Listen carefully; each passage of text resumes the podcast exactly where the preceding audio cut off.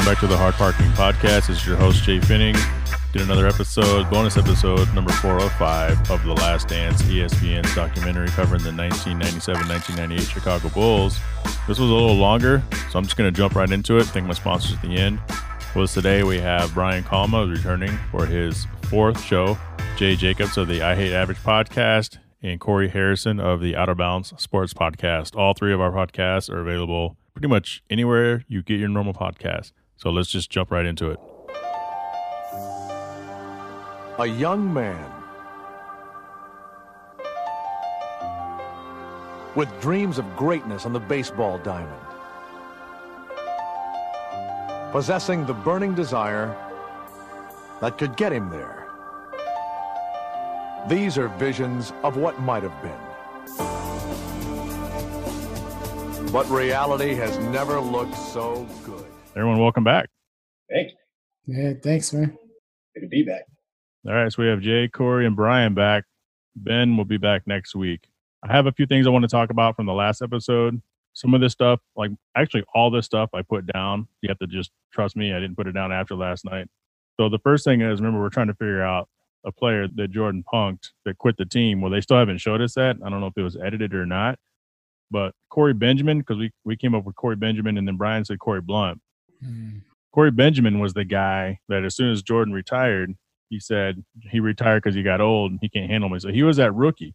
And then that one, you got y'all know the story, Corey Benjamin. You can you can look it up. Jordan showed up and basically whooped his ass in, in practice. Uh, second thing is Space Jam. That was you know recorded after he came back when they first lost. You know that summer. Mm-hmm. I was incorrect in that. Corey had asked a question that I completely missed until we were doing editing. You think that the Chicago Bulls would have beat Houston? This is a good question, and we have to think about, in my opinion, I think about it the way the Bulls were constructed at that time. So with Corey, the one who asked that question, and again, I apologize because I completely missed it. You know, what what are your thoughts on that, Corey? So we're talking about that Bulls team constructed the way it was. I, I actually went back and um, looked at some other uh, footage about um, that team, and Hakeem Olajuwon was a problem. And I don't see anybody on that Bulls roster being able to contain him. He was the X factor on that team. You know, they had their shooters. They had, you know, Cassell, the Smith guy, I forgot his name. Um, Kenny Smith. Kenny Smith. Uh, Robert Horry. So it, they had some shooters, and they had a, you know, the way they that team was constructed, they would have had a difficult time beating them, in my opinion. Jay. I, I completely disagree. Um, I think uh, if you would have had Rodman, he would have canceled out. Rodman wasn't on the team though. He wasn't on that team. What? Oh, and to, you're right. Uh, yeah, because he came I still, I still, 96. You're right.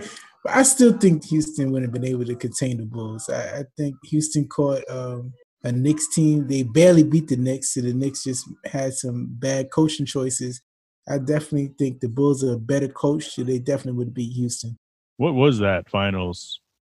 You said they barely beat them. I don't know. Was it a, would it go seven games? Yeah, it went seven games. Did it? I mean, I didn't pay Knicks, attention. I was the, the Knicks. The Knicks should have won it. They the Knicks was up three two going into Game Six, but then they lost Game Six and seven, so they blew it. Full disclosure: I was not in a good place mentally at that time, and actually, I didn't really think about it, but that's going to be part of something coming up later. Um, okay. I remember them playing, but you know, I just was not in a good place. I was a knuckleheaded yeah. 18, 19 year old. Brian, what do you think? Yeah, I think as far as matchups go, I give it to the Bulls because although Akeem was the problem, I agree with that. Um, I think on all of the other matchups, or I think the Bulls had the uh, the advantage. Uh, I think that Michael and Scottie had the advantage at the two. Sam Cassell was a rookie that first year. So first two years goes and wins two championships. But at the time, I forget who the starting point guard was for the Bulls at the time. You know, you can't. BJ Armstrong. You know, was it BJ? BJ was a starter? Okay. Because I know it's like him and John Paxson were going and um, platooning that uh, point guard position. But I think that you know the Bulls would have won it eventually. But down low, Akeem, you know, he he definitely was a problem. But I think the rest of the matchups would have made up for it for the Bulls. But the other thing too, the more I thought about this, is that you saw how how much you know they struggled in that third uh, three in that third championship on that first three beat. A lot of the different pressures and things that was going on at that time. So I mean, that's a variable too, I think. And so would that have mounted? What you know, what would have come out in the press at that time? Would it have would it have affected the team worse than it affected them, you know, in that third championship against the uh, the Suns in '93? Um, but still, we don't know. But just looking at it, matchup to matchup, I give it to the Bulls. So my thought on the matter is the Houston Rockets and actually the Texas teams, we used to call it the Texas Triangle. They were always a problem for the Bulls. They'd always play the Texas Triangle just before the All Star break. I ran the numbers and the Bulls during their first three-peat run, because back then you didn't play the teams as many times as you do now. You know, it's like one and one, as opposed to you know opposite conference twice. The Houston Rockets were five and one against the Bulls during those three seasons. Now I know the regular season is a regular season, but still, I don't know. I can't sit here and say that the Bulls would have ran off eight in a row and they would have beat Houston. That wasn't a very good Houston team, but they were good enough to win the chip on a shortened season if you remember, Brian, we talked about it before. Your Sonics, you know, they were the number one seed, and they got taken out by your boy Dikembe Mutombo and the and the Nuggets. Yeah, that that, that thing won't go away with Dikembe on the ground going. Ah, and, yep. and I've hated Dikembe ever since. yeah, but I don't know. I don't know. That was a that was a that wasn't a bad Houston team, obviously. And yeah, Olajuwon is one of the greatest ever, who doesn't really get talked about as much unless you're asking asking Shaq, and he always names him and Yao Ming as the two of the guys that he's just like, wow, those dudes were something special. Moving on. So, what's uh, one thing that surprised you the most? Um, because there's a lot of surprises, I think, in these two episodes, educational wise, whatnot. Uh, starting with Brian, what's one thing that surprised you the most? Um, I touched on it during the last uh, episode, but I, you know, I was surprised that they asked the gambling question during, you know, the part of the interview when they were talking about James Jordan's death.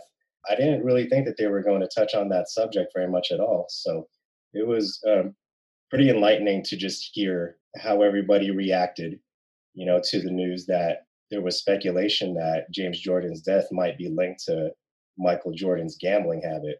So I'm I'm glad they touched on it. Of course, I didn't expect that they were going to do a very deep dive into it, but I'm, you know, I'm glad that they addressed it. So that was a nice little surprise. Jay, what do you got? Um, a lot of basketball fans have the conspiracy theory about Jordan being suspended for a year and a half. So I'm glad that they touched on that too. It was, it was something different and something I would never think that that Jordan even acknowledged, but it was, it was interesting that he acknowledged it. So do you guys believe David Stern? Absolutely not. No. No way.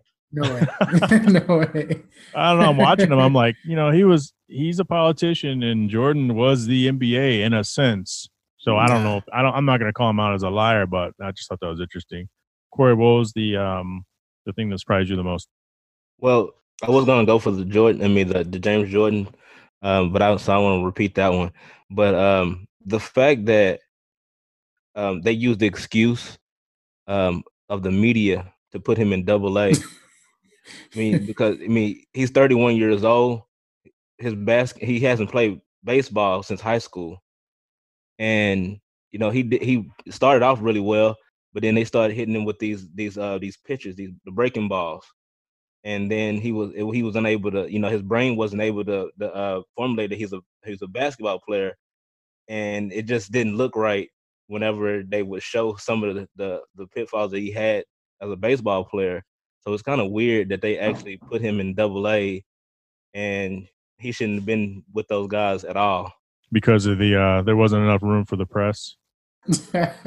we'll, we're going to touch on that a little bit later. I think the biggest thing that surprised me was the LaBradford Smith story. I've always heard about the LaBradford Smith story. I never knew that it was 100% made up as far as he put his arm around me and said, Good game.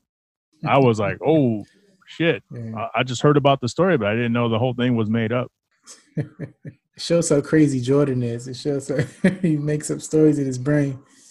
Yeah, which we've all known, but you always got to have some type of motivating factor, right? They also talked about before the finals against the Sonics where uh, George Karl was in the same place having dinner, and then he just you know walked right past MJ, didn't say anything, and so MJ had admitted that he used that as kind of his fuel to start off the series. Like, oh, okay, we're we're both Tar Heels, you know, and I thought that we were going to, you know, exchange pleasantries, you know, being in the same place at the same time, but I guess not. Okay, you know, anything to get the fire going, I guess. So, um, did you see the follow up on SVP? No, I didn't see that. So Did they they had George. George Karl Yeah, that? yeah, George Okay, Karl was on there, say? and George Karl said that absolutely happened. He was Yeah. advised. he was advised not to talk to Jordan because one of George Karl's assistant coaches was the assistant coach on the Pistons. Okay. So he said, "Don't even acknowledge him because he'll act like he's your friend and be all nice, and then he'll destroy you." And so it kind of went the opposite way, which is really kind of funny. So it's like damned if you do, damned if you don't. Yeah, lose, lose, lose, lose. I made a note that we've seen raw emotion from Michael Jordan now four times since his Hall of Fame speech, if you include the Hall of Fame speech. Obviously, the Hall of Fame speech, his Kobe Bryant speech, and then twice last night. Um, another food for thought. You guys know the significance of uh, George Koehler. It says that it's his uh, his best friend and his personal assistant. His story is so George is a limo driver. His ride didn't show up at the airport, and the Bulls didn't send anybody to pick up Michael Jordan from the airport when he was a rookie. And so that's when they connected. He gave Jordan a ride, and he's been his personal chauffeur and friend ever since. Man, right place at the right time, huh? Yeah. So with the James Jordan murder, you know, what did you guys learn about that? I remember them covering that a lot back in the day. When that happened, it was on the news nonstop. Did you guys learn anything new about that? I know Corey, you were very curious about it because you said it's been kind of difficult finding information on it. So we'll start with you. Well, I didn't know that they dumped his body in the river. I thought he was still found in the car. So that was something that stuck out to me. Um, I didn't know they had actually disposed of the body. That was um, one key thing that um, I didn't know previously. Did it change your thoughts on anything? Not really, because a lot of the stuff, like you said, they had aired it, and I do kind of remember when it happened. Um, I do remember the car. Um, I remember the plates when they found him. You know, he had pulled over. It was said to be that he was sleeping, and then it was just a random act of violence. You know, then they start linking it to the gambling, which I think it was a low blow, very tacky. Even if it was true, you know, he just lost his father. You know, it just was the wrong time. You know, and then you think about you know these athletes, you know, having to go through these things publicly, and we have the luxury to, to, to kind of compartmentalize and you know deal with things privately, you know, as you know regular people like us. But he's in the public spotlight, you know, regardless of what you think about him. I think that was just low. Brian? Yeah, the, the detail that really caught my attention that I didn't recall was uh, the plates being removed. Um, Mm. and then showing some of the footage from the old news footage of uh, the scene where the back windshield of the car is blown out.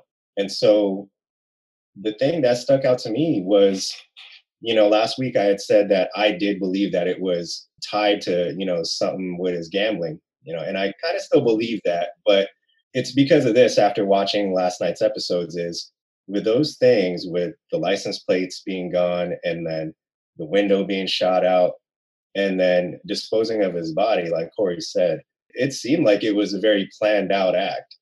You know it didn't seem very random to me if anything if a couple kids who randomly came across james jordan's car you know see it parked off to the side of the road and find a you know older gentleman sleeping inside and decide to rob him why did they not just commit the act and just run?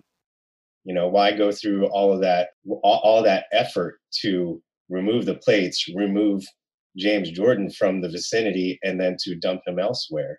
That seems like a lot of work and a lot of time if it was random. So it just to me it just you know made a little bit more sense that it could have been tied to you know maybe it wasn't jordan's gambling per se but it just it just seemed a little bit more than random in my eyes Jay, what you got?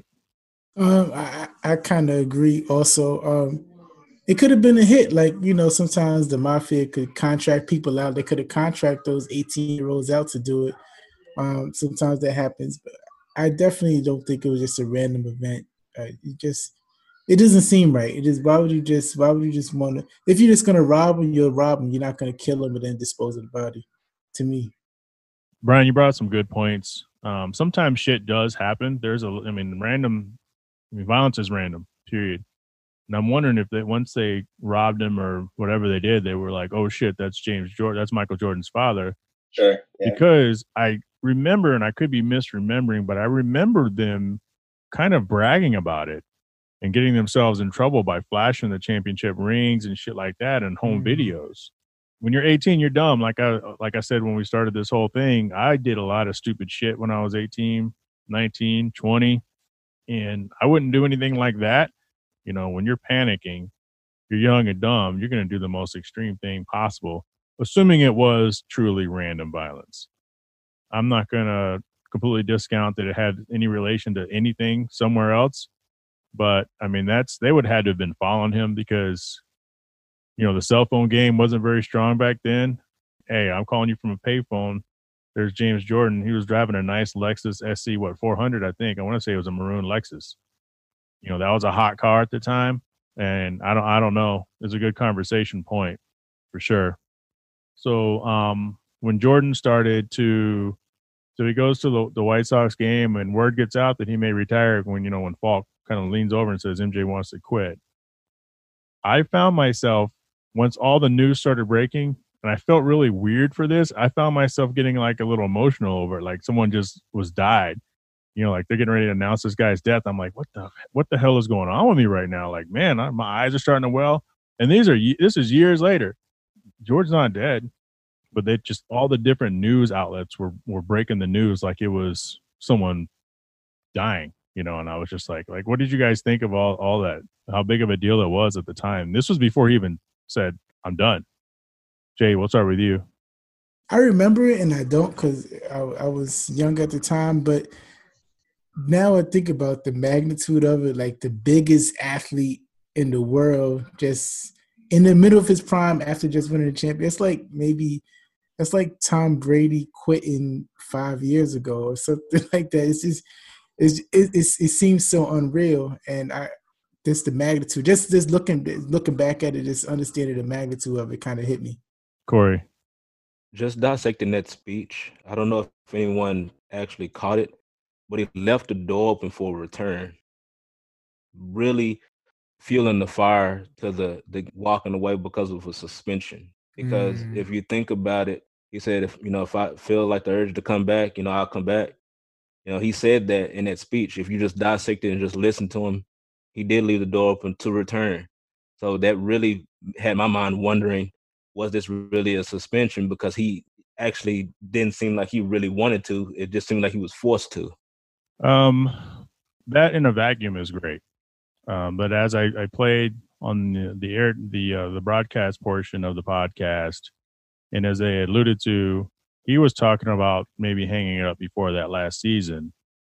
And and and they didn't really so you guys aren't armed with the knowledge of because they didn't really show it on the last dance.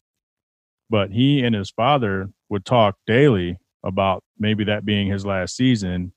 And then I think they did say that when they won the championship, only he and his father felt like that was they like knew that was his last game. And so I think with him running out of, you know, okay, I've won three in a row, championships, MVP, scoring titles. The game's not hard to me because it really wasn't hard to him. He, of course, he's going to struggle like some people struggle from time to time, but overall, he stayed a significant level above even the second best player in the league. And running dry, father gets murdered. You know, I can't even imagine where his mind's at. Um, but I mean, that's a good that's a good point also about the gambling. But I guess we just have to believe that he wasn't suspended, but I do feel like he was still thinking about retiring.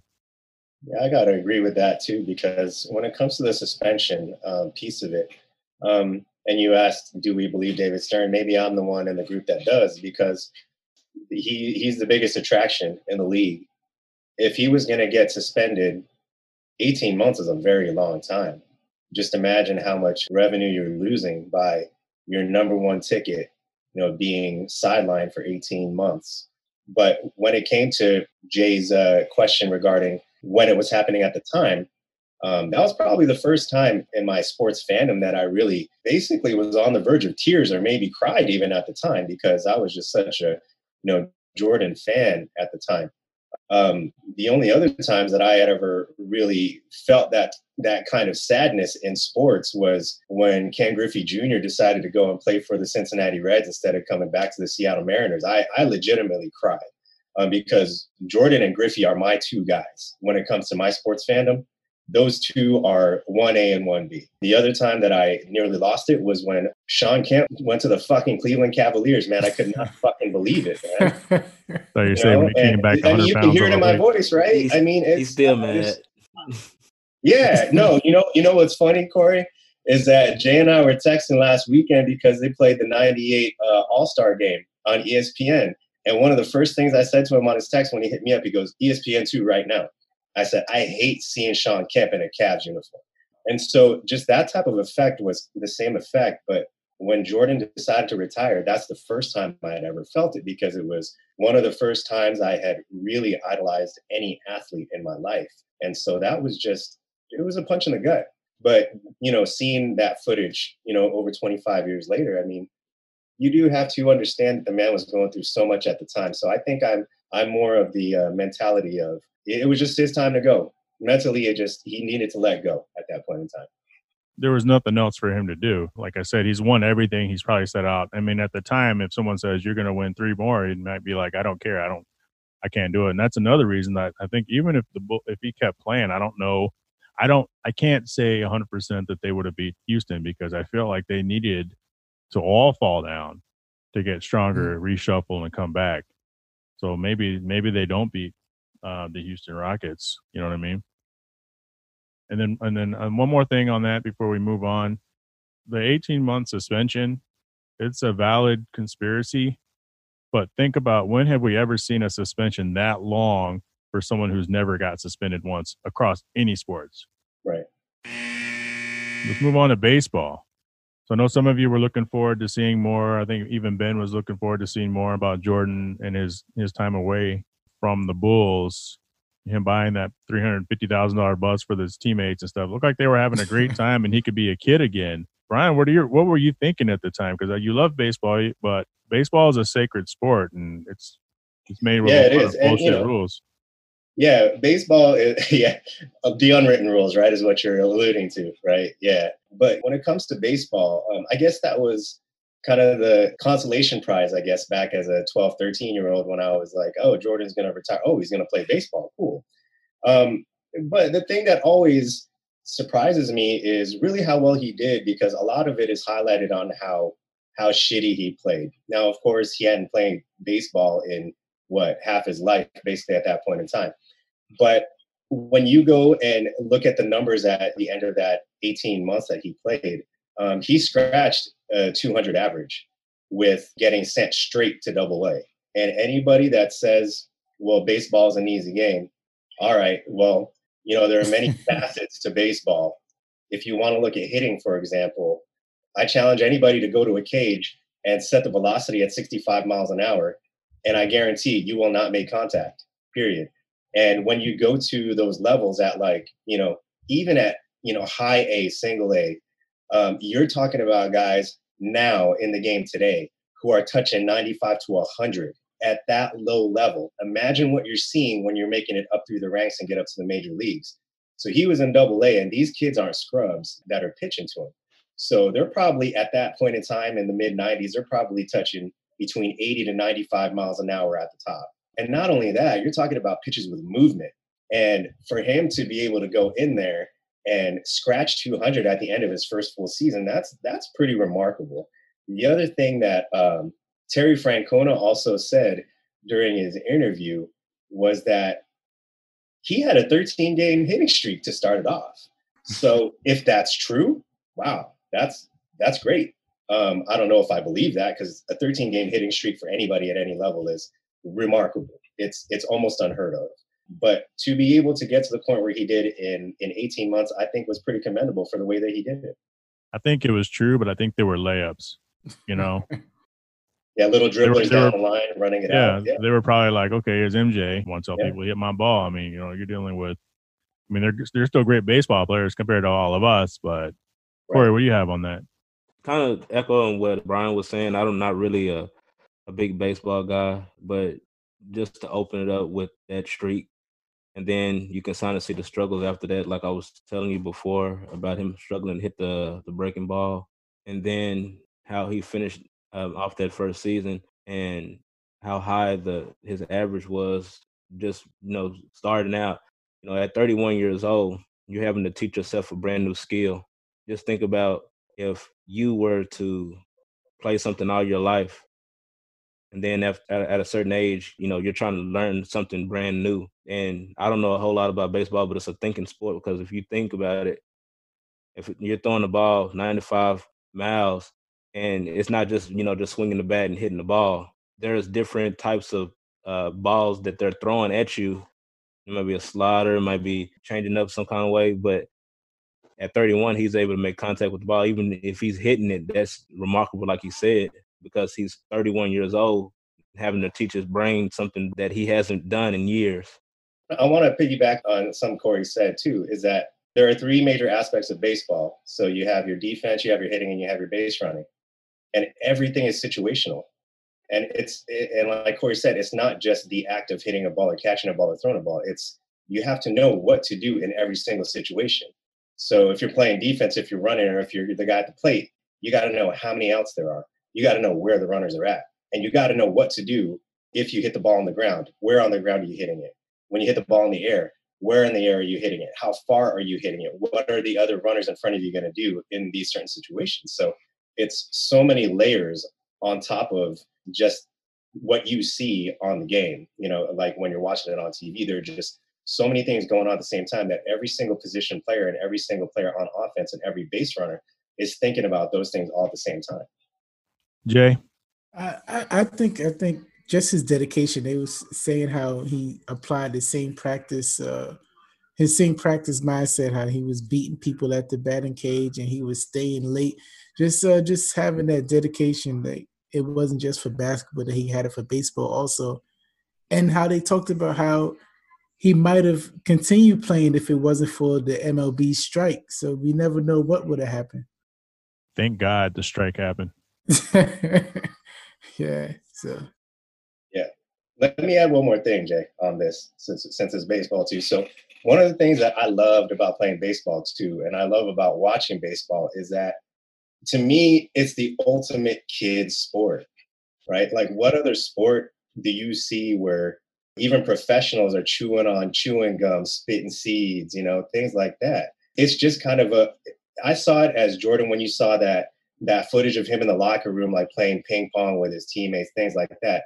I think baseball players have more of a relaxed attitude inside and outside of the game because you're still pulling pranks on each other in the dugout during the game. You're doing that, you know, in the clubhouse, in the locker room, you know, when it's not game time. You're doing that on the bus. I just think that it's just it's it's just a much different atmosphere when you're when you're playing on a baseball team than if you were playing like on a football team or on a basketball team. I think football and basketball are much more serious sports. You know, it looked like he got a chance to just let go. That explains maybe why Michael Jordan was so irate at that SI cover because he's like, "What are you guys doing? I spent you know 200 percent of my heart and, and soul trying to get better at this." But sometimes, you know, your effort is your effort, but your results are your results. Now we know that, you know, he's did well given the situation. But for SI to come at him with that cover, was it fair? Was it foul? I have some follow-ups for that. So what do you guys feel because of the relationship that he had with Sports Illustrated? Did they owe him because he said he was blindsided by it? Like he had no idea. They didn't ask him to interview. All of a sudden, he's on the cover. You know, bag it, Michael. You're an embarrassment. To, you and the White Sox are an embarrassment to baseball. You know, they still have a job to do their job, or you know, was that kind of out of bounds in a way, Corey? I think you know, as a journalist, around that time, sports, you know, kind of like halted and they're just trying to find some kind of story. And to me, I think Jordan was this target, you know, just either good or bad. And they they can find anything on him, whether good or bad. They they would run the report, and if it catch fire, then they got a good story. So it doesn't matter. Like they don't really care about how it made them feel as a person or how their relationship was it, it, that story caught fire. So for him to struggle out the gate, and you know, it it ran, and everybody wanted to watch it, wanted to you know see what was going on. So I just feel like they were doing the job. He felt slighted by it, but he knew he was in over his head going to that level of baseball, and he hadn't played for so long, and and anybody else wouldn't have been able to do that. It's fair game, Jay. Um, to me, I think it's like twofold. I think one thing is um, he's Michael Jordan, right? And you're at the top level. and you just walk away. A lot of people was upset, and I think Sports Illustrated probably was upset. Um, writers, just people who are, I guess, quote unquote, sports purists, they was upset about it, and just sometimes people feel like they own athletes and they want to pigeonhole athletes. So I think him making his own decisions back then, you know, look how people treat LeBron for making his own decisions. So imagine the '90s, right? So they was probably a little bit more upset. So that was one thing. And the second thing is, in their eyes, he did suck. he, he, he was going to play baseball and he did suck. So it's twofold. They was, they was upset and they was actually happy to see him fail. Brian. I'm going to take this angle. Um, it's fair game because they're reporters, but we already had a basis of comparison. You know, Bo Jackson, two sport athlete, probably the best to ever do it. Neon Deion at the time, Atlanta Braves and the Atlanta Falcons. Um, and I believe at the time he was the only player to ever, and probably still is, the only player to ever play in a Super Bowl and in a World Series. Not many people know that Danny Ainge was drafted by the Toronto Blue Jays and spent a couple years in their minor league system before pursuing a, a, a full time basketball career. Um, and he, he, was pretty damn good at baseball too, from from the footage that can be seen from him. So there is a basis of comparison, and um, he probably just didn't uh, live up to the level that those other guys did that did it before him. So to me, it was fair game. And for Jordan to get hurt, okay, that's of course, of course, he's gonna he he's going to feel slighted by the cover and uh, the article that was written. But there were others that came before him that did it much better than he did. So I think it's fair game. Um, I don't really like the comparison with Bo Jackson, Deion Sanders, Brian Jordan, and the rest of the people who are two way athletes because they came into the league as professional two way athletes from day one. I think we have a lot of players in different sports that could play two sports starting out. So I don't really like that comparison as much, but I do think it is fair game in a sense. But to say bag at Michael, Michael Jordan and the Chicago White Sox are an embarrassment to baseball, I can understand the headline would, you know, rub someone the wrong way. But the headline is a headline. Did some digging today, and Tom Verducci of Sports Illustrated decided he would write a long article because of the last dance. And what he said and what he found is that the rest of the league didn't really feel the same way as that SI cover did, which makes me wonder why why the SI cover. You think something like that would be okay? We've talked to general managers from around the league, and they're all like, "Get the hell out of here! This is bullshit." If it wasn't Michael Jordan, blah blah blah. But they've talked to Oakland A's because Oakland A's were set, apparently, according to this article that came out today, they were set to try to move Jordan around as well. Hmm. And mm. by the numbers, he really wasn't that bad. Like one of the excuses they gave was that when that cover came out, Jordan was just on his third week. Well, yeah, that came out in March of 1994. Jordan was playing ball since August of 93. So he'd actually been playing for a while. So I don't know what yeah, he may have been moved up for three weeks. Um, but when they ran the numbers, what they're saying is that of his 51 runs batted, 51 walks, and 30 stolen bases of the previous four seasons, the Chicago White Sox had had 1,200 players in their organization on that level, majors and minors, it says. None of them reached those thresholds that Jordan did with Birmingham. And of the last 30 years, which is basically from 1990 to 2019, wow. They said there were 8,000 players in the White Sox organization. Only nine of them hit those numbers. Five of them reached the big leagues.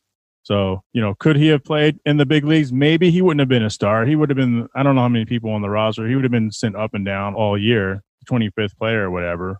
But I don't know. That cover doesn't really reflect the reality, it sounds like, based on the article that I read, because I don't remember. One thing I do remember, though, have you guys ever sold anything that uh, you regret selling memorabilia wise? So in October of 1994, the fall after I graduated high school, I went to visit my aunt in Portland, Oregon. She has a friend who worked at Nike.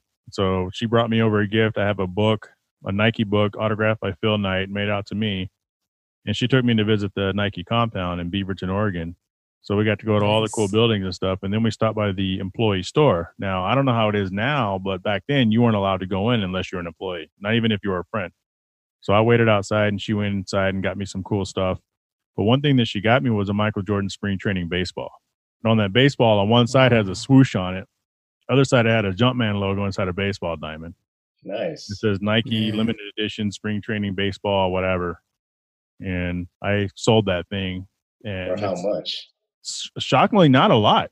Oh man. I think I listed it several times. I don't remember how much I sold it for, but I remember it wasn't a lot.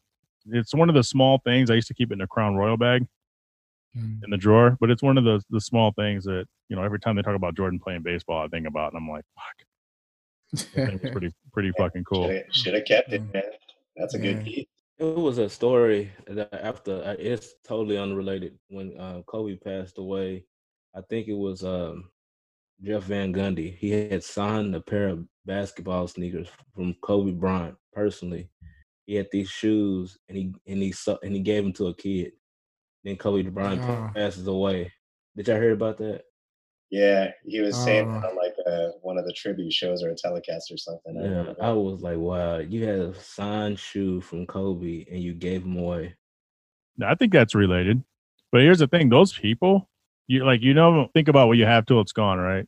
Mm. Because all those people in those circles, man, they probably have rooms full of jerseys and shoes and all sorts of signed stuff. And you hear about these famous athletes, they give away their their memorabilia eventually, or if they, you know, if they don't charity it, they just give it away to people, friends, and stuff like that. But there's going to be a day, like you see behind Brian, all that stuff behind him, that's not going anywhere. yeah. Let's move on to Jordan versus Kerr, the fight, the fight that's been talked about for years and is finally explained. What are you guys' thoughts about that? Is it the same as you thought or different? I think uh, for me, they led on to believe it was a little bit more than what it really was. It really wasn't. They made it seem like it was just an all-out brawl or something like that. He curved, hit him in the chest, and then he hit him in the eye, and he got sent away. That was it. I mean, like, but for him to, the so to speak, like stand up to Michael Jordan and gain their respect, you know, that said a lot. But then I think about the Scott Burrell situation how he just let Jordan roll over him like that. It was interesting. I had a different takeaway with the Burrell thing. Um, Brian, what do you have on the Kerr Jordan?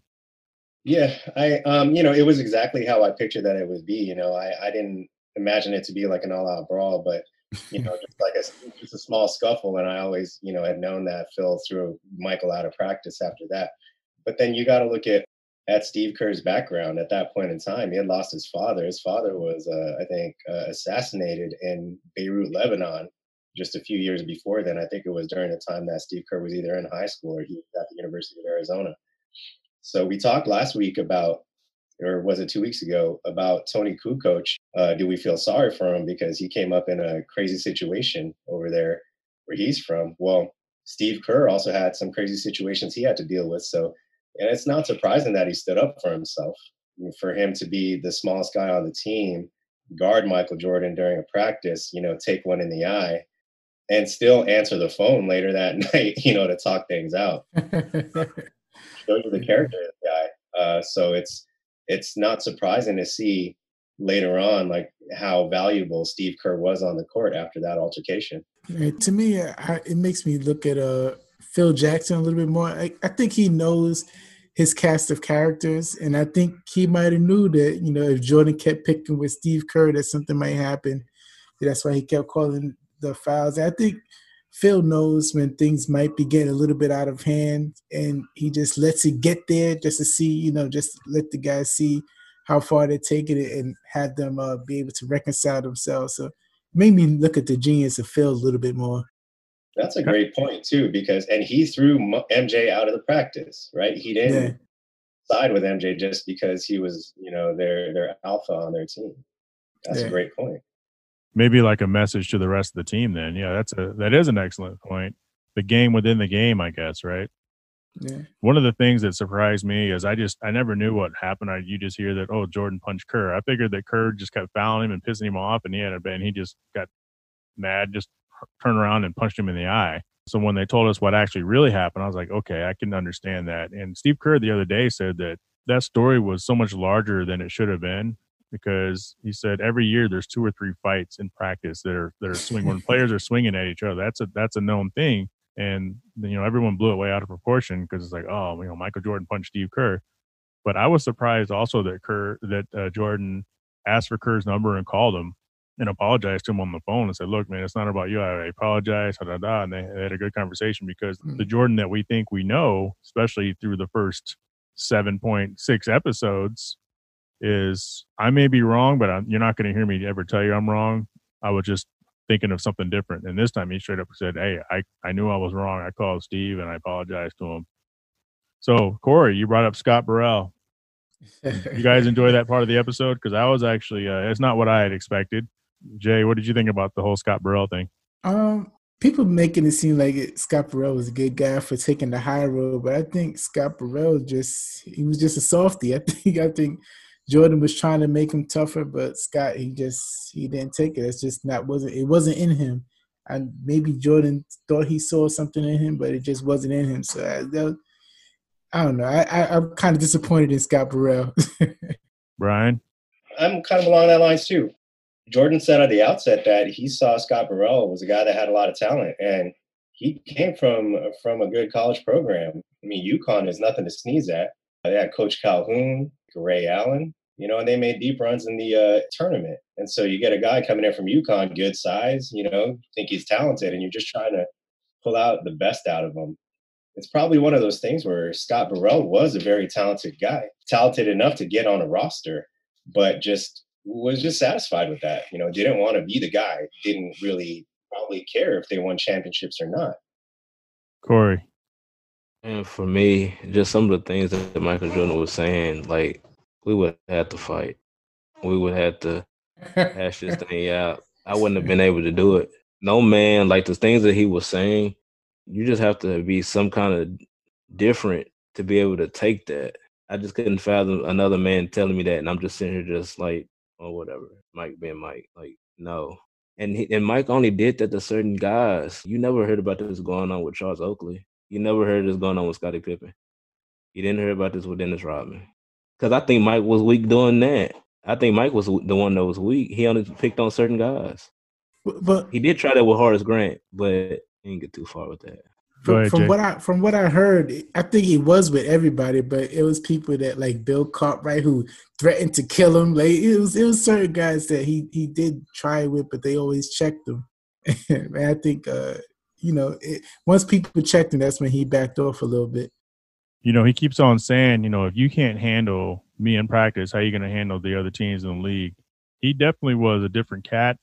The thing I took away from from Scott Burrell is I thought maybe that was a story where he drove someone to quit, Mhm. and I actually laughed a lot during that part because it was nothing like I thought. I didn't care about him sitting on the sideline saying, "Come on, ho, come on, bitch," and the reason why is because the reason why, and I think Brian will probably agree with this because he's played organized mm-hmm. sports. I haven't played organized sports, but I know I've gone to the gone to the court with my boys every day of the summer for three or four years. And once you have your quote unquote teammates and those are the people you see all the time, you start talking a lot more casual than you would, you know, a complete stranger. And I know that, you know, my friends and I would talk to each other playing basketball and just hanging out because there was no malice. It was all context, you know. So if someone's like, Jake, man, you drink all the all the Hennessy, motherfucker, you bitch, you hoe, you drink all the Hennessy. Be like, ah, fuck you, fuck you. You know what I mean? And, and no one's really mad about it. But the fact that even Michael was like, and he started laughing. He goes, I could not. He was such a nice guy. I could not get him to crack. And so Jordan accepted, you know, that Scotty was that guy, and he joked with him. They showed him joking with him, and after the game, but they were all fun and games afterwards. And even Scott Burrell said, when you're practicing and when you're playing the games, he's ruthless. Outside of that, he's the nicest guy ever. And so I think that kind of holds merit to the whole the narrative about you know his interaction with Scott Burrell. Now, was he hard as hell on some of his teammates? I think so. Was he a little bit too hard? I'm not that guy, but I'm not sitting with six chips and consider the goat either. You know, and Jordan said winning has a price, leadership has a price, and we'll get to that. But for me, the Scott Burrell piece was surprising, but in a good way. I, I actually laughed a few times during that. I was like, oh man, it, it's nothing. So when I see Jordan kind of sitting back with his legs crossed in practice, saying, "Get that layup, ho," to me, to me, that's just nothing. Yeah, you got to have those guys on your team because not everybody befits the same exact attitude and demeanor on on any sports team. You got to have you always have the alpha. You always have one or two guys that are top dog. And then you have the guys who are your good soldiers, you know, they're really good at what they do, you know, you can depend on them. And then you have your guys who are just kind of like Scott Burrell or you got you have like your class clown, you know, where they just don't take things too seriously. So it just it just rounds out a team. It's, he was just the one guy that that Michael couldn't get under. If he couldn't make him better, I saw that he was just trying to have fun with him and try to get under his skin. And even doing that, he, he wasn't successful at it either. We all know the league is full of people. They're just trying to get to the league. To them, that's the you know pinnacle success. They just want to have a good time, have a good game. But for some people, that's not enough. You, Right. know, you can't go into the Ravens defense ten years ago and just kind of like, I'm just happy to be here because Ray Lewis is gonna get in your ass. You know, And you T Sizzle too. So and you t-sizzle they're going to get in your ass. Yeah, because they say that we wouldn't, you know, they said Jordan never asked anybody to do something he wouldn't do. Right. So when leaders lead by example, it's kind of hard to bark back if you're not giving it your effort. Like I wouldn't be happy with, you know, people talking to me like that. You know, I don't have that killer instinct. So I don't know if I could have handled that type of, you know, leader. And maybe like Will Perdue, looking back in time, I would appreciate it, just like when you yell at your kids. You know, once you see your kids starting to reciprocate and do what you yelled at them for, you feel a little good about it. Although it takes 15, 20 years. Just like being a parent, I've never done this before. I can only be a parent the only way I know how. And I think with with Jordan, a lot of it was I failed in my personal life with my family, you know, losing to my brother all the time. I've got all this other stuff going on. I've lost to the Pistons. None of these people have have had to do that, and they're not hungry. I need them to be as hungry as me, but they don't have the experience to fall back on that, and it's not their fault. They just happen to be playing basketball with Michael Jordan. So I think for him to drive them so hard and expect them to be like him, that's a 50-50 thing. I think. Yeah. Uh, Will Perdue, Jordan was an asshole and a jerk, but we needed that. So kind of going just like we were just talking about Burrell, you know, leadership styles. I mean, what do you guys think at the end of the day with the results? Would you would you trade that championship for a nicer leader on your team? No, absolutely not. Because we all have our dignity, we all have our pride, and that's Right. dignity is good. Pride never never helps; it only hurts. Right. No, I mean it's just from the experience of playing organized sports for so much of my life. It's I did when I was younger have leaders who were uh, pretty cutthroat and push you and push you and push you until you were over the edge. Um, and you know, it's it's that perspective, kind of like with Will Perdue's perspective, where you you know later on down the line you see the reasons why they were doing what they were doing, and then eventually when it came up to be my turn later on in the years where you know, I was one of the top guys on my teams. You know, I'd push, you know, my teammates the same way. Honestly, I wasn't nice about it. I really wasn't. I mean, I remember one time where uh, on the baseball team that I played on uh, in ninth grade, I was chewing this one guy out who was one of the bench guys who drank up all the fucking water. You know, it's like, well, we got all the starters out on the fucking field, but then you drinking up all the water, and when we come into the dugout, there ain't nothing left. You know, it's it's like one of those things where you know you expect like little things like that shit being available to everybody in the dugout to you know the type of output you're putting out you know on the field uh, you want to have that type of leadership at least from my perspective and you want to be able to be driven i wouldn't be of the opinion where i would trade in a less mean leader in exchange for rings i would rather have the rings and be pushed to the edge Remember Ed Reed with that speech? I posted it on my my Instagram. And there's a as a grown adult, you're an adult now. You know, you're not a little kid, and I think that's where people take issue. It's like, okay, if I'm 14 and you're a senior and you're yelling at me to get me better and you're demeaning me, that's just part of life. It sucks, but it's part of life. And it's not not saying it's acceptable, but once you're an adult and you're a man, you're like, you know, who you talking to like that? You know, I'm a grown man, and I've had those moments myself. Like, man, I'm a grown ass man. You don't you don't talk to me like that. But that speech that Ed Reed was talking about, you know, yelling at people in the locker room, like, man, what? Why is that trash? Pick that shit up, man. Pick that shit up. You expect to win. You, how you gonna win if you leaving? You know, so there's that. There's always that guy, like you were saying, and he's gonna rub some people the wrong way. But Corey, I'm conflicted. I'm listening to both sides, and it's hard for me to pick a side because ultimately you played to win championships. But another thing is, I'm just it's good. I'm in the NBA too. I'm a grown man. I got mortgage. I got stuff I take care of. You know, like some some people, their parents don't even talk to them like that, or haven't never talked to them like that. Yeah. And so to have another guy that's your equal or your your peer talk to you like that, I mean, I guess the result you get the championship or whatever, but still, still the fact is that you know it's kind of hard to. You have to be a special type of man to be able to take that. Like that's why I keep going back to Scott Burrell because you know I, I just know how I am. I personally I wouldn't have been able to take that, and I probably wouldn't have won that championship, been off that team or something. Because I just know how I am. Like I just don't allow anybody to just run over me like that. yeah, I think when you look back, and I agree with you, it's kind of split, right? Because you play the result. if you look back and you're like, man, that was hard as hell. He was an asshole. But man, we won a lot of championships because of that style. Man, I'm glad it happened. Versus, man, we had a better leadership. He was wasn't being such an asshole. Maybe we were, we would have won. So you always play the result.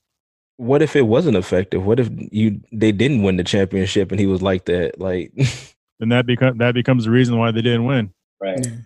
I think that's the difference between a, a leader and an asshole is is the win. I think that's the makes the difference. If you win, you're a leader. If you don't, you're an asshole. And that's, and that's a great point. I'm glad you said something like that because you see a lot of people on teams, and it, it's not even on organized sports. You can play any pickup game. You always have that one asshole that's like, "Hey man, why don't you get down low and grabbing rebounds?" Well, what the fuck are you doing camping over in the perimeter? You know what I mean? you know, it's, I- but Brian, hold on. I fucking hate that guy. When you're playing Yeah. pickup basketball and there's some someone's uncle, and the- but you, but you just now meeting the dude though, you know, Yeah. and you look Yeah. at him like you ain't got no championship rings. What have you won? You don't talk to me like that, and that, I think that's a big difference. Right. And that and so the thing is though is that when you have those types of confrontations you know within you know say they they are within teams that's just part of it. It's one of those things where you look back years from when you're finished playing and you're thinking about man what did we do you know while we were uh teammates? And you think about all the wins you think about all the losses you think about all the fights all the scuffles the times where you didn't want to be around so and so but at the very end of it it's true it's it's a brotherhood like you know, you miss that time that you had in the locker room. We got volunteer firemen walking around here cleaning up after grown men. My locker, your locker, is two feet from the garbage can. You come off, take, cut your tape off your ankles, your wrists, and instead of you throwing it in the garbage can, where you throw it at? On the floor. I'm like, listen, guys, this is the little things, man. Pick up your towel. You walking out, the dirty bin is right there when you walk out. Why you leaving that towel in there for somebody else to come in there and clean up? I did it myself because I didn't want the firemen to have to look at my nasty ass teammates' towels and have to pick them up all the time. That's all the teammates that can vouch for that. And they can vouch for this story because it's true. Super Bowl year. We ain't winning it if y'all don't do the little things. And did you sense a shift? We started to come together even more so. I said, we're going to the Super Bowl in New Orleans and we're winning it. So when Jordan finishes episode seven and he's talking about, you know, what it takes to win, what are your thoughts? Because, like I said, that's one of the the few times we've seen him show some actual emotion, and he's actually talking about himself. You know, Jay, what are you thinking?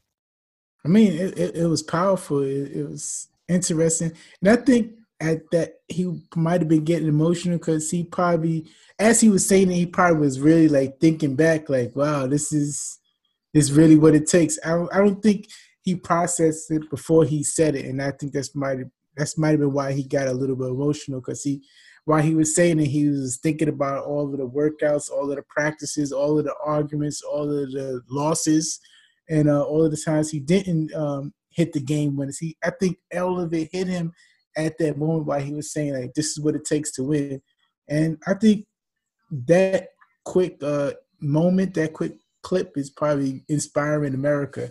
I think that that was that was probably one of the most powerful parts of the whole documentary to me.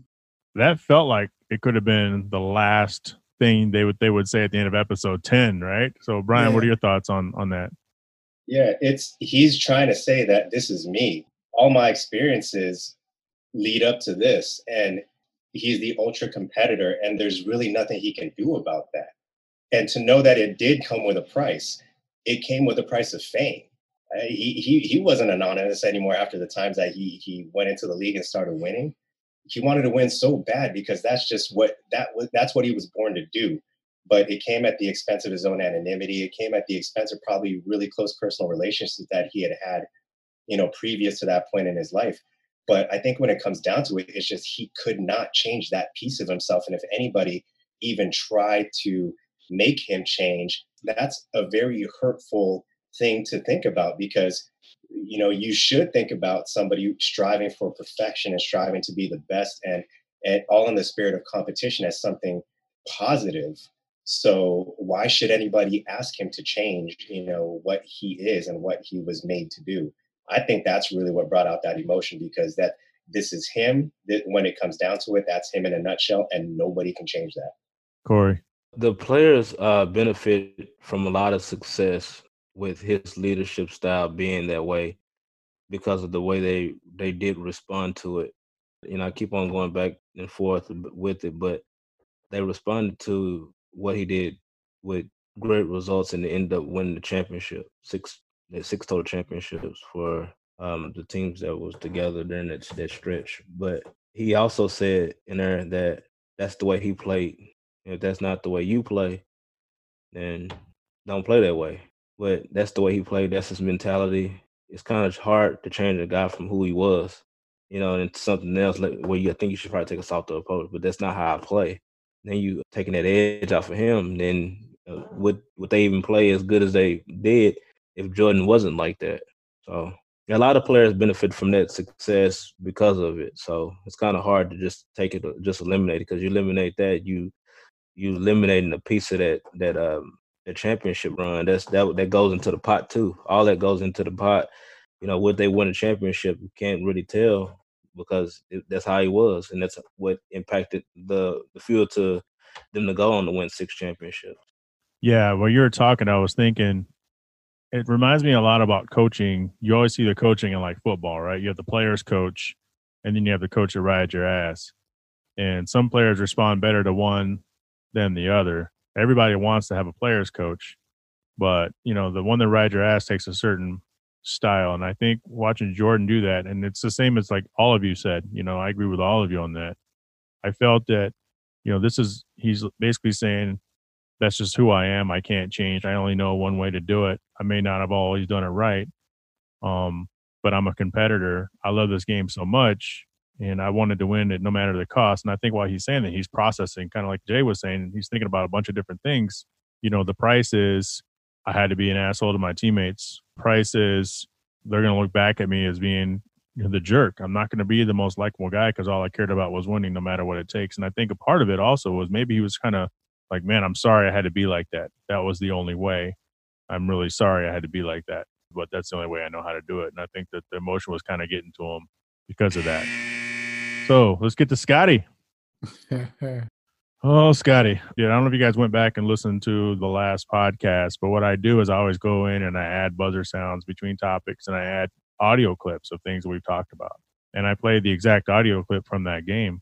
I feel kind of bad for Pippen again because we know he did it and he got his own segment on this episode showing you know how royally he fucked up. But i think he kind of exposed himself again with an opportunity and, and the play before that they had a shot clock violation because scottie didn't know what to do with the ball and basically threw up a bullshit shot and didn't get, get mm. nowhere near it. And when phil drew, drew up the play for toni toni had already made three game-winning shots that season yeah. And it's a shot that Toni's made time and time and time again within the confines of that offense. Scottie Pippen refused to go in. So I played the, the press conference too. So the question is so Scottie said he wished it never would have happened. But then at the same time, he said, I do it again. Mm-hmm. What are your thoughts on that?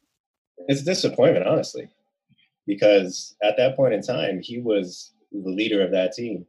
And to take yourself out of that game, like I mean, Herm Edwards says it right. You play to win the game. So what was he trying to do at that point in time? Was he trying to prove a point? Was the point trying to be, well, I'm the man. I should get the ball. But Jay, you brought it up. Toni Kukoc had drilled three game winners already prior to that game. Mm. It, it, it's utter disappointment because I, I love Scottie Pippen. I, I have always loved watching him play. But you would expect that at that point in time when he's asked to inbound the ball that other than the guy taking the shot, that's the most important position on the floor at that point in time is the guy who's inbounding that basketball. You take it back to uh, Christian Laettner's miracle shot, Grant Hill threw that three quarter court pass. Perfect. If it wasn't him, you know, then who else would have, you know, made such a great inbound pass? But maybe it just happened to be that that this is how it was supposed to end up because I can't remember who inbounded instead of Scottie this time around, but the play ended up working and Toni hit the game winner. But all in all, I was disappointed. Corey. Yeah, it's other Bush League, man, for him to do that. I mean, just sitting there pouting, you know, having that that mentality. Basketball ultimate team sport. and Coach drew up an excellent play for that situation. Had a player to execute the plan. Countless times he's done it before. As a leader of the team, you should understand that not every play is going to be designed for you to have the ball in your hand. You know, trust your teammate. You you watch this guy in practice. You know, you trust the coach. You won a championship with the coach. Trust that they're gonna put the ball in the right place at the right time. I, I just think it was bush league for him to act like that. And for me, for me, I think is is like you said, it was bush league and it was dumb because you just won a championship. You saw the best player in the world win the championship by passing Paxson the ball to win game six against Phoenix. So why would you why would you not trust that your coach is telling you to pass the ball, figure out a way to pass the ball? But I think it was his ego. I think he knew that he just messed up the play, and I think he wanted to be the one to fix it. You just got to trust your coach and, and and do the right play. I misremembered because Jordan passed the ball to Horace Grant, who turned around and kicked it out to Paxson. But I mean, Jordan still passed the ball. But I, Yeah. for years, I'm saying that Jordan passed the ball to Paxson, but he didn't. He kicked it to Grant. and Grant swung it around. Um, I covered it last week. It's obviously one of the most disappointing plays and his worst effort. It doesn't. I don't think it scars him in NBA history because everybody knows it already happened.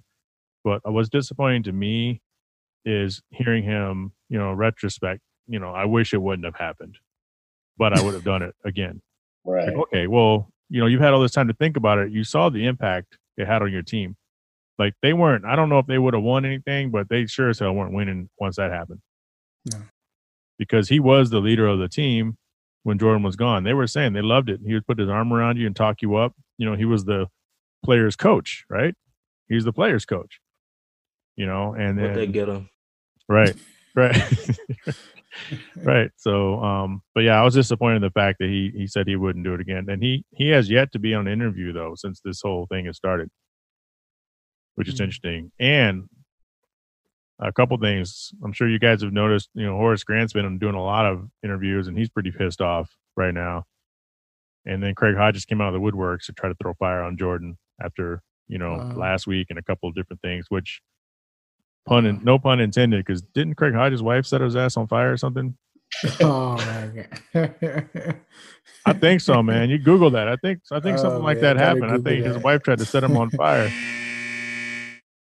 So Tim Grover was getting, and this is uh the last real question before we we wrap this up. So if you guys notice, so Tim Grover's been with him from the beginning too, his trainer, and you saw even Grover was getting a little emotional when he said that Jordan called him after they lost to Orlando Magic. People are going to spend three hours of their day to watch me. I'm going to give them my full effort. They're going to get the best of me every time I play. Yeah. That was an inspiring thing for him to say. But my question is, was that a message to today's players? Yeah. oh man. Um. Yeah. I think. I, think everything Mike said, everything uh, uh Tim Grover says, and, and Mike, th- those guys, they always uh stabbing it and, and saying certain things. So uh, it's definitely they was speaking to the uh low management. He was speaking to the low management crowd. I think. I don't know. That's what I thought about. And I was like, I wonder if they put that in the documentary to be a shot at today's players. Brian, what do you think? Um, I mean, it, it could be. Uh, I, I wasn't thinking about it at that point in time, um, but I can see where you're coming from because it's it's kind of that. Well, I've already gone through that life. I've I've had my career, and these are the things that I did to be successful. So when I look at you know some of these cats that are coming up through the league now, I don't know that they're putting in the same intensity and the same work ethic that I'm putting in. Um, but then again, you got to think about it this way too. It's not every day that we see guys who work like Jordan or LeBron or like Kobe you you watch uh, uh, that documentary Muse, and you get a good picture of what Kobe Bryant did to come back from his ACL surgery. Um, so not everybody is you know made from that same cloth. I think that's really what he's trying to say. You know, at that point in time, if just trying to relate it to your statement is that maybe he is trying to maybe encourage in a way. You know, the guys coming up, the younger cats coming up to just up their game off the court. You know, and just try to just try to do what it takes to be as great as everybody else was. Mr. Harrison. Well, some like you said, they it did air, but they did say that back in the day. but they did air it knowing that everyone is going to be watching. You know, they have the, the clips in there, so they they air certain things, but we all know that those players was cut from a different cloth. I was looking at another, I think another interview with Charles Oakley.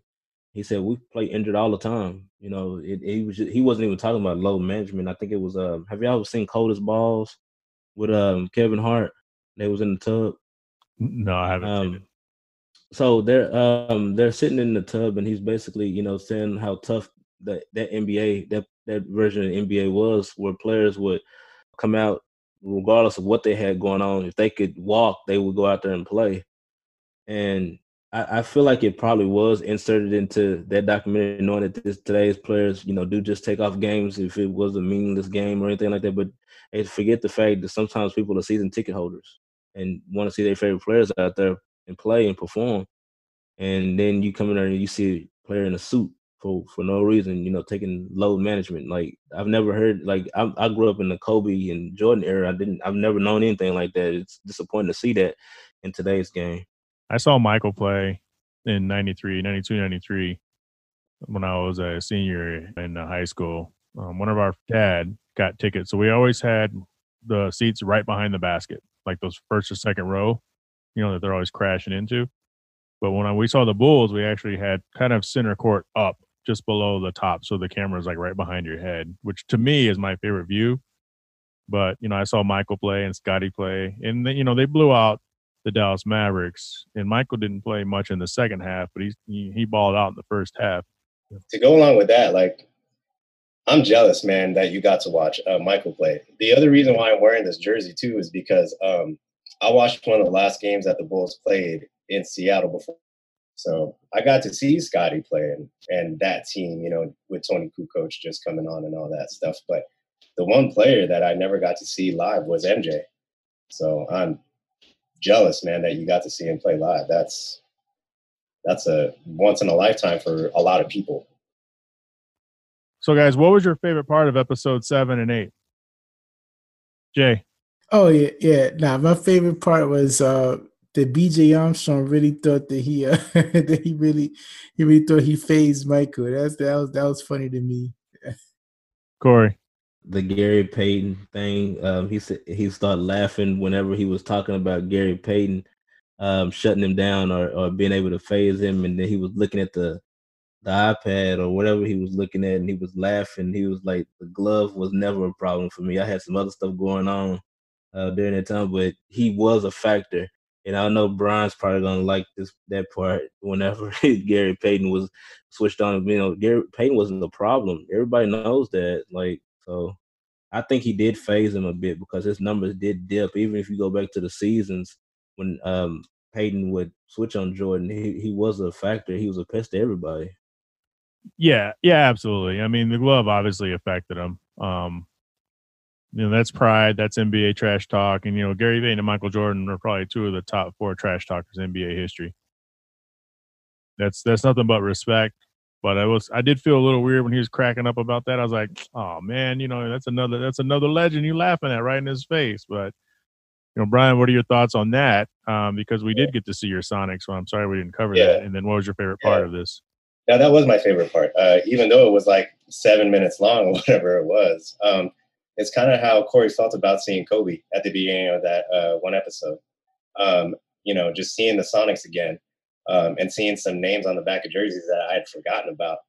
It was great to see, and it just it just brought back memories of being a 15 year old kid and then just knowing that oh man like oh, we made it to the finals finally but we're to get our ass kicked by the bulls but at least it's the bulls you know and, and, it was just a bunch of memories just rushing back from from my teenage years but you know it I do think that when they switched, uh, you know, GP to um, to guard Jordan, I think it did make a difference. You know, and and I don't. I, am not surprised by MJ, you know, laughing into you know the iPad when he was watching that footage of uh, of GP's interview. Um, you know, you can't expect anything less, you know, from MJ. Um, but like you pointed out, you know, both guys are two of the top trash talkers to ever do it in the league. But I, I do believe that he he created a, a defensive presence that wasn't there the first three games for sure. And you think about it too a lot. There's not a lot of players who play the point guard position any longer that can both play on the offensive end and defend the post up game. And I will put it out there and I will say that Gary Payton is the best post up point guard to ever play this damn game. And yes, I'm biased, but I watched that boy play for the Sonics for damn near a decade before his ass got shipped off to Milwaukee, which was bullshit. But anyway, uh, best to ever do it on the offensive and defensive end at the post as a as a point guard. I forgot he was such a, a post player. I completely forgot yeah. about that. Like Gary Payton was fantastic. Yep. He should have won one for the Lakers. Yeah. And that not to scope creep, but that was the biggest upset in NBA Finals history that I've ever mm-hmm. seen. I could not figure out for the life of me how the hell that happened. I figured Lakers in a sweep, Lakers in five. Right. I don't know what happened, man. That was that was just the craziest thing I'd ever seen in my life. Um, I don't know if this was my favorite thing, but because I had a lot of things I liked about these episodes, but I thought it was cool, kind of what, what Jay what Jay was saying in a sense that you know BJ Armstrong got his shine, you know, because he's been a big part of this whole thing, and then they gave him they gave him his game, you know, and like I think he was on there talking about for five, six, seven minutes, you know, so I thought that was kind of cool that BJ got his shine. What do you guys want to see in the next two episodes? We're we're winding down. We got one week left. I don't know if I said this earlier on a call earlier, but so I was watching Jasmine Marcus in um and Jeffrey interview earlier this week, and the interview was taken, I think, just before episode, like the second, just after the second week. And at that point, this was the first time they were seeing it too. I think Jeffrey had seen all of them, all nine. And for Marcus and Jasmine, this was their first time seeing it. So they're learning stuff about their dad that they never knew. And at that time, they were still editing episode 10. So I don't know who's at this point who's even seen it all. I know that Jackie MacMullan and all of them were saying they've seen up to nine. I don't know if anyone's seen 10. So I'm, I'm thinking 10 will be just maybe crazy. But what are you guys expecting other than what they showed us? I think everything they showed us is probably nine. I think they're going to cover the flu game. Uh, so it'd be pretty cool to see a little bit more insight into that. Did Michael really have the flu? And then uh, one other thing I do want to see them talk about. And I hope, I hope Bryon Russell is interviewed. Was it a push off on that final shot? I don't personally think so. I thought it was a good crossover. He just, just like, he just had his left hand on him and he just, you know, just kind of moved him away. But I don't think that it was an offensive foul because a lot of people will argue the fact that it was a push off. But I hope they talk about that for a minute. And I hope Bryon Russell gets on and talks about it too. You know, there's a one angle shows it's a push, and one angle shows it's just like you said. The physics support that it wasn't a push, and the way Bryon's his body momentum. It's just like going back to the shot against Craig Ehlo. Right. Craig Ehlo flailed out of the screen. He couldn't stop, and that's what we say. Ron Harper couldn't have stopped either. Even if Ron Harper was on him, he would have just shot by. But yeah, that's interesting. That that would be funny because you know there were teammates on the Wizards after that. Yeah. Corey, what do you want to see? Same um, flu game. I want see exactly was this actually the flu. I, I, I contested it so many times, you know, with the the severity of it. Like I, I just wanted to know, like, was did he really have the flu? Because now I'm really starting to think after watching all these other episodes how he used things to fuel his desire to play or play with an edge or something like that. And so I just want to know, did he 100% have the flu? Was he getting over it? Because you know he, I think he had like 38, 40 some points that game, right? Yeah, he he balled out. I mean, what the everybody on here has had the flu before. That was some superhuman stuff. If he if you actually had the flu, he's passing out on Scottie Pippen, and you know, it just it just seemed like a lot of theatrics. And I mean, I really want to know did this man actually have the flu? Like, finally tell us that you had the flu it, at least it wasn't a wheelchair like Paul Pierce's ass, right? Oh, They're saying Paul Pierce actually had to take a shit or something. yeah, right. Yeah, I heard that too. I heard yeah. that. Yeah, I heard that. Um, I, my thoughts on the flu game before we even see it, because you're probably right. We're probably going to see it. I think may, he may have had the flu, and by the time the game came, he probably had flu-like symptoms. I doubt he was running a temperature. Maybe he was running 99.5 instead of 98.6 because you're right. I mean, that's a lot. And championship level, 38 points or whatever it was, you know, I mean, who knows? Um, I don't know what I want to see. They're going to talk about this guy who basically became a father figure to him, um, which I think is interesting psychologically in another way, where he just he needs to have another male figure by his side who's a little older as a mentor, and I, I don't know where that comes from. I mean, they said it comes from being around his father the whole time, but his father was tough love on him as a kid, as we saw. I think somewhere they're saying that Larry was like father's favorite, and Michael was kind of more of the mama's boy. So I don't know if once he gained his father's adoration and his father just never left his side, I don't know if he had that void to fill. I guess we're going to find out. But I've said before on episode 10, I want to see all the Bulls. I want to see that championship team all sitting around, kind of laughing and cutting it up. And I think the fallout from this is curious to see how many people are going to come out of the woodworks and, and contest stuff that they've seen or they've heard during this Last Dance docu series. You guys got any parting shots before we roll off? Supposedly, I I did hear that they cut off um, some some audio from Horace Grant, and he basically was saying Michael don't want to see me, didn't want to see me then, and he don't want to see me now. I've heard that too. Well, it's, it's, what's the show? The the Undisputed.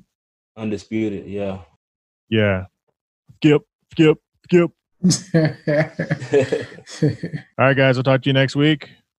All right, man. Have a good one. All right. Thanks for playing. All right. I want to thank Jay Jacobs of the I Hate Average podcast and Corey Harrison of the Out of Bounds Sports podcast and Brian Calma for joining the show. We have one more of these episodes left. Now it's time for me to thank my sponsors. But first, if you want some swag, go to teespring.com and look up Hard Parking Podcast. You can buy a shirt, you can buy a mug. I want to thank Talk Mobile. Talk Mobile is our title sponsor, an innovator that works in retail and works with organizations like T Mobile to operate stores throughout Arizona, Oklahoma, Kansas, and Louisiana. For more information to jumpstart your career, please visit TalkMobile.net.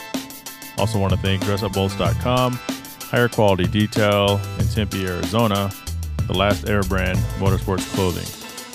If you have any questions, comments, or concerns, reach us at hardparkingpodcast at gmail.com. Of course, you can follow me on Instagram at NA2NSX or JHAE underscore travels.